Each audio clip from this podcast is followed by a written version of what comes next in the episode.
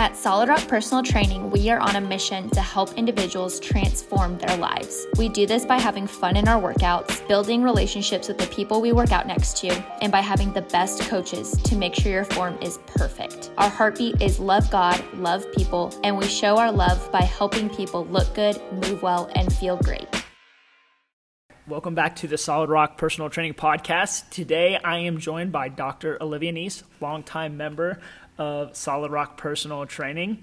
I wanted to start with Miss Olivia telling us a little bit about herself, just her history, where she grew up, and how she got into the world of physical therapy. Okay. Thank you so much for having me, Derek. Um, so I'm from Norman, Boomer Sooner, almost born and raised. I um, went to school here for all of high school, all of college, and got my doctorate in PT from OU Health Sciences Center. Um, and I graduated in 2016, and then I've been practicing in Moore and Norman since then. Awesome. And what made you decide to get into physical therapy? So, I it kind of goes back to the soccer days. I played soccer um, all, almost all my life, and there were a lot of moments where I was couldn't play, or my my um, teammate couldn't play because they were hurt, and a lot of the times it was rest, ice, give it a little bit, come back, you'll be fine. And I always felt, even as a young kid, I was like, I always felt like there was more to it than just take time off, wait for your body to heal itself, and hopefully you'll be okay. And so that was kind of what I think lit the match of what else is there out there. Um, and so it wasn't until I really hurt my back when I was about 16, and then I had to have some physical therapy. I went to multiple, multiple doctors. No one could figure out what was wrong with my back and it was really frustrating. And then finally, I went to this physical therapist here in town, and it was about six weeks.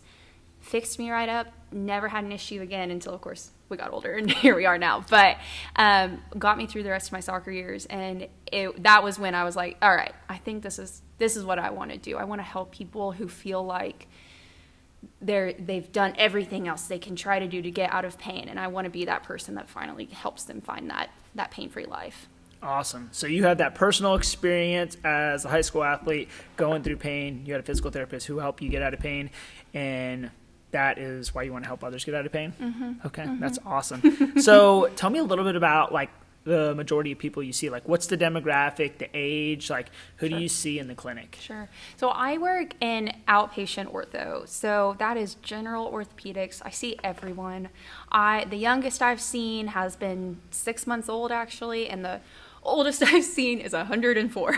Holy moly. yeah. So, we get everybody, a very wide array. In my um, first job, I was actually specializing in athletes and specifically lower extremity athletes. So, my soccer players, um, a lot of basketball players, and so I saw mostly collegiate to high school aged. Um, and worked with them. My current job, I see a lot more wide, wide array, wow, wide array of ages.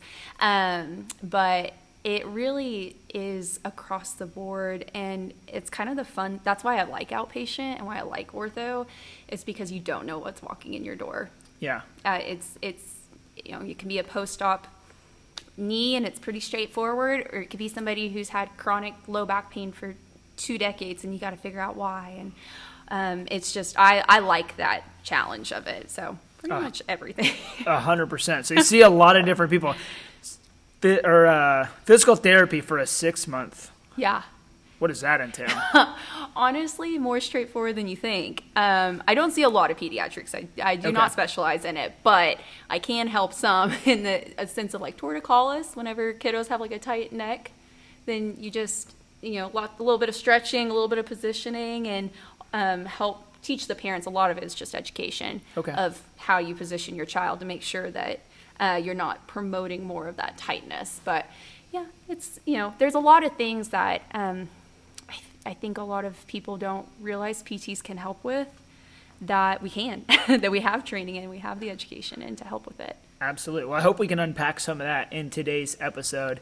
Um, I was just curious. So, like, what are the most common areas of pain for? Let's just say, let's just take a demographic of general population between like the ages of 30 and 60 years old. What would you say, like, your like two to three most common areas of pain that people experience are. Sure. Well, I'm glad you broke it down like that because it definitely depends on your age group and who's coming in. In that particular age group, it really is mostly like axial skeleton, so low back pain and neck pain. Of course, our joints, our big joints, our hips, our knees, and shoulders, I do see quite a bit of those, but across the board in that particular gen, uh, population, it's going to be low back pain and neck pain. And of course, that's just years of not great posture or sitting a lot Yeah. or um, especially those who you know took quite a few, few years off from working out and they're trying to get back in and they hurt their back or something that's a, a lot of the times that's what i see in that population Okay, absolutely. So low back pain, neck pain. Mm-hmm. Uh, what about shoulders and knees? Which what's more common, the knee or the shoulder? Are they about like 50-50? again depends on the population it's actually interesting i see a lot more and maybe this is just my opinion and what i experience but i see a lot more um, knee pain lower body pain in my female, like middle-aged female population and then i see a lot more shoulder pain in my middle-aged male population. Um, and i think it it's um, especially my you know females who are moms who have kids and they went through that pregnancy they have ligaments that are been stretched out they've been um, those hormones really do relax those ligaments and then a lot of times they don't pop back into place where they were. And then you get years and years of continually to stretch those ligaments out and then you start getting pain and instability in your knees. And then it's the opposite for the males. They start getting tight and stiff in the upper back, tight in the shoulders, and then um, a lot of that impingement type pain and um, you know pinching pain of the rotator cuff and all that fun stuff starts playing a role um, in those decades and those years. Absolutely. I was actually just thinking that before you even said it. I was like, man, most women complain of knee pain Mm-hmm. at the gym, and then more men complain of shoulder pain. Mm-hmm. And I see a lot of uh, women with like that anterior pelvic tilt where Yep. the butt kind of kicks back a little bit because their quads are so tight Yep. and their hips or pelvis is rocked forward. Yep. And then for men, I notice like their upper backs are like the thoracic area of their back, they're so tight, Yeah. which causes limitation, and then their shoulder joints just eat that up a Yep. lot. So um, Definitely. Absolutely. So low back pain. Do you have any idea like what the statistic is of people that suffer from low back pain by Oh. any chance? It's eighty percent or something like that. Yeah, I thought And- it was like 80, 80 that's it's just crazy. Yeah. What blows my mind is I and don't go out there and quote me on this. I know it's somewhere close to this, but the amount of um, people 2020 and older that have some kind of disc pathology. So either herniated disc or um, you know just something going on. It's in the 80s, 90s percent of people. Not everybody is symptomatic. Not everybody has issues with it, but 80 to like 85% of the population has some kind of disc issue in their low back starting from age 20 and on, which is crazy to me. That's insane. Crazy.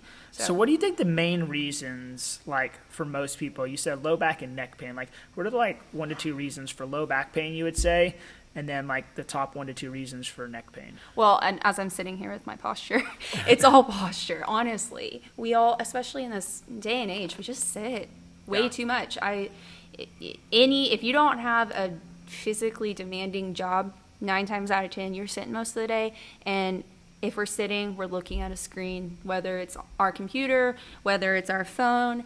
And that position, I mean, gravity is going to win every single time. And so it's just going to pull you into those, um, you know, that forward head position.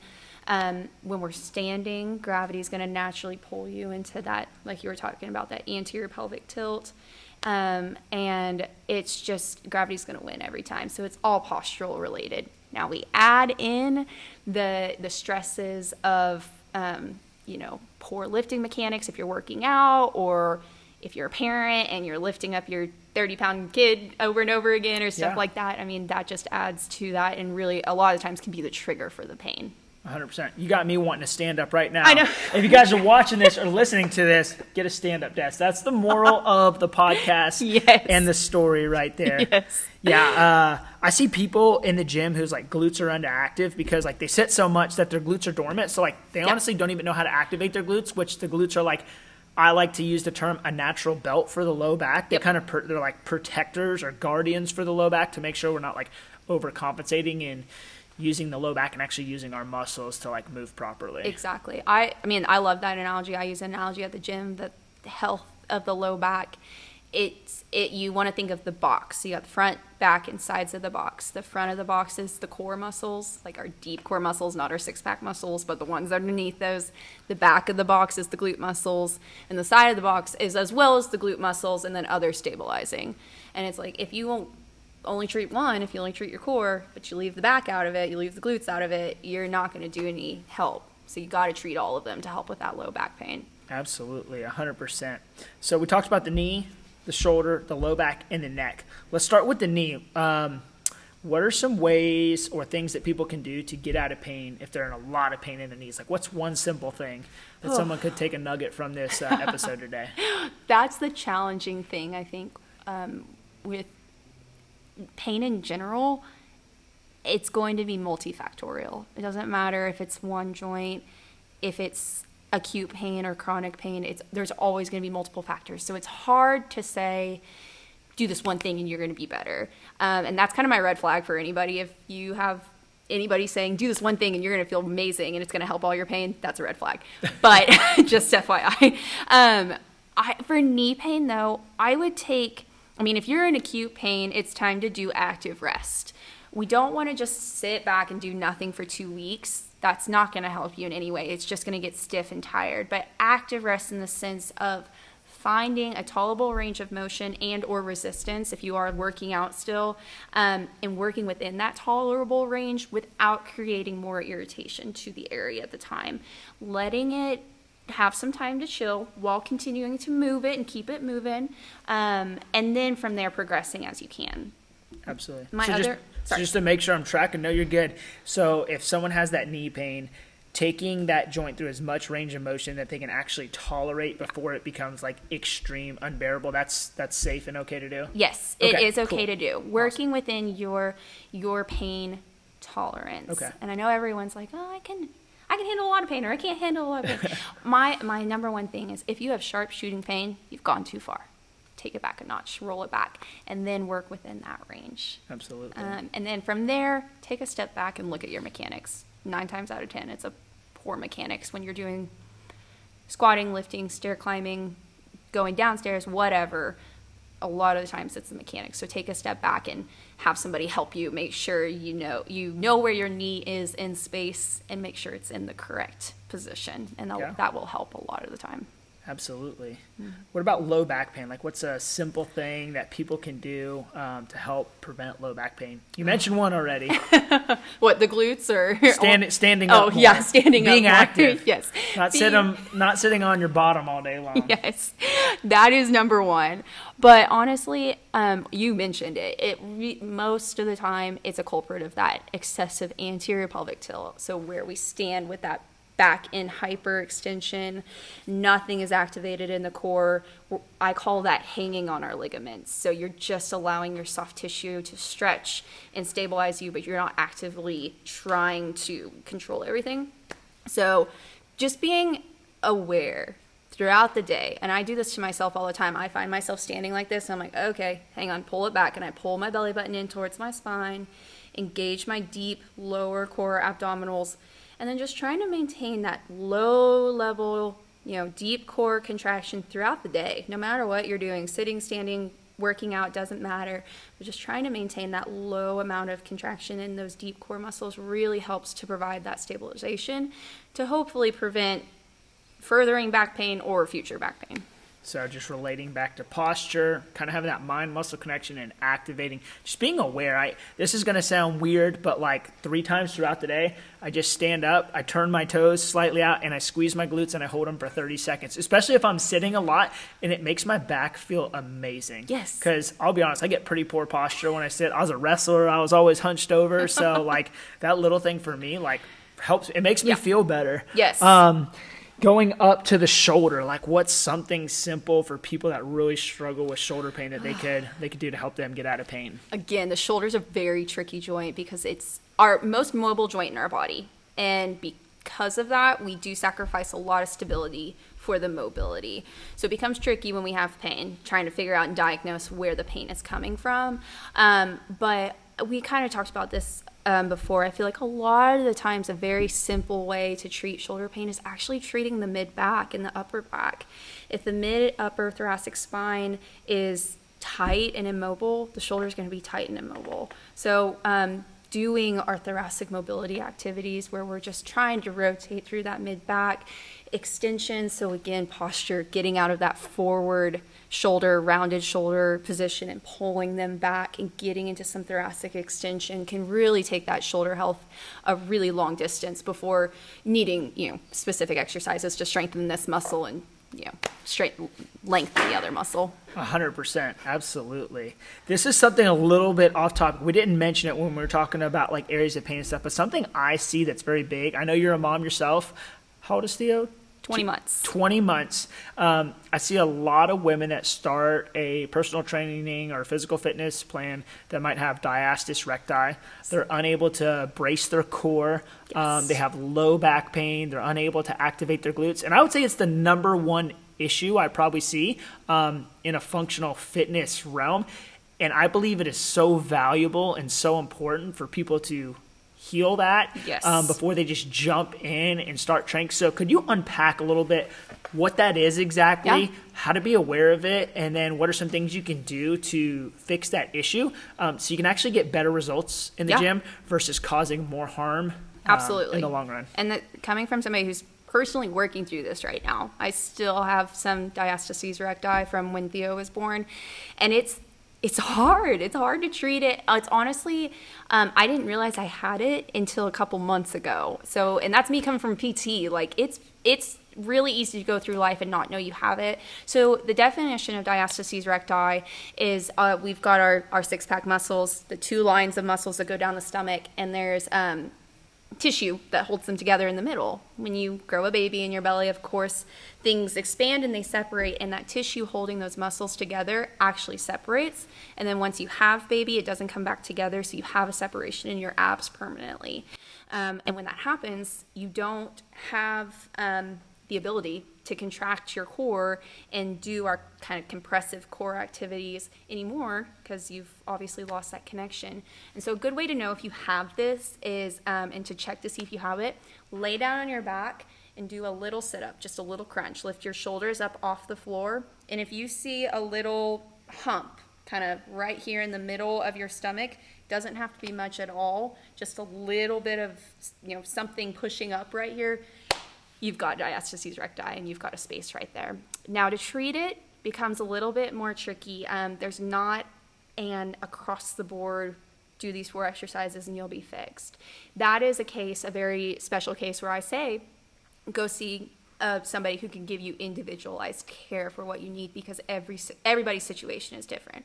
I'm actually seeing physical therapy right now, going to PT myself for this issue. Um, because it is something that you you really do need somebody to look at it and say this is your problem. Here's how i would suggest to fix it. And it's really made a big difference. But when i started back at the gym after theo was born i could tell something was really off and i was having a lot of pain and a lot of instability that i couldn't figure out what was where that was coming from. And now that i've started this the pt with this it's really really helped. But yeah some individualized care for somebody who's struggling with that um, is really my biggest recommendation. Absolutely. I couldn't recommend it more. And uh, I just see so many women that struggle with this issue. And I just, yeah. it's so important to take the slow approach versus yeah. getting excited to start working out again because yeah. you just had a baby, you want to start training again. but like, think long term, play the long term game so you can avoid pain, yes. avoid injury, yes. and things like that going forward. And I'll say this no amount of crunches is going to fix that. yeah. crunches are not going to treat it, it has to be more specialized and specific um, plan of care. So just throwing that out there. A hundred percent. Olivia, do you have anything else um, that you think would be valuable to our viewers? Anything um, where they can find you yeah. or anything like that? So one of the things I actually wanted to make sure I mentioned, I feel like a lot of people don't know this, is physical therapist in the state of Oklahoma.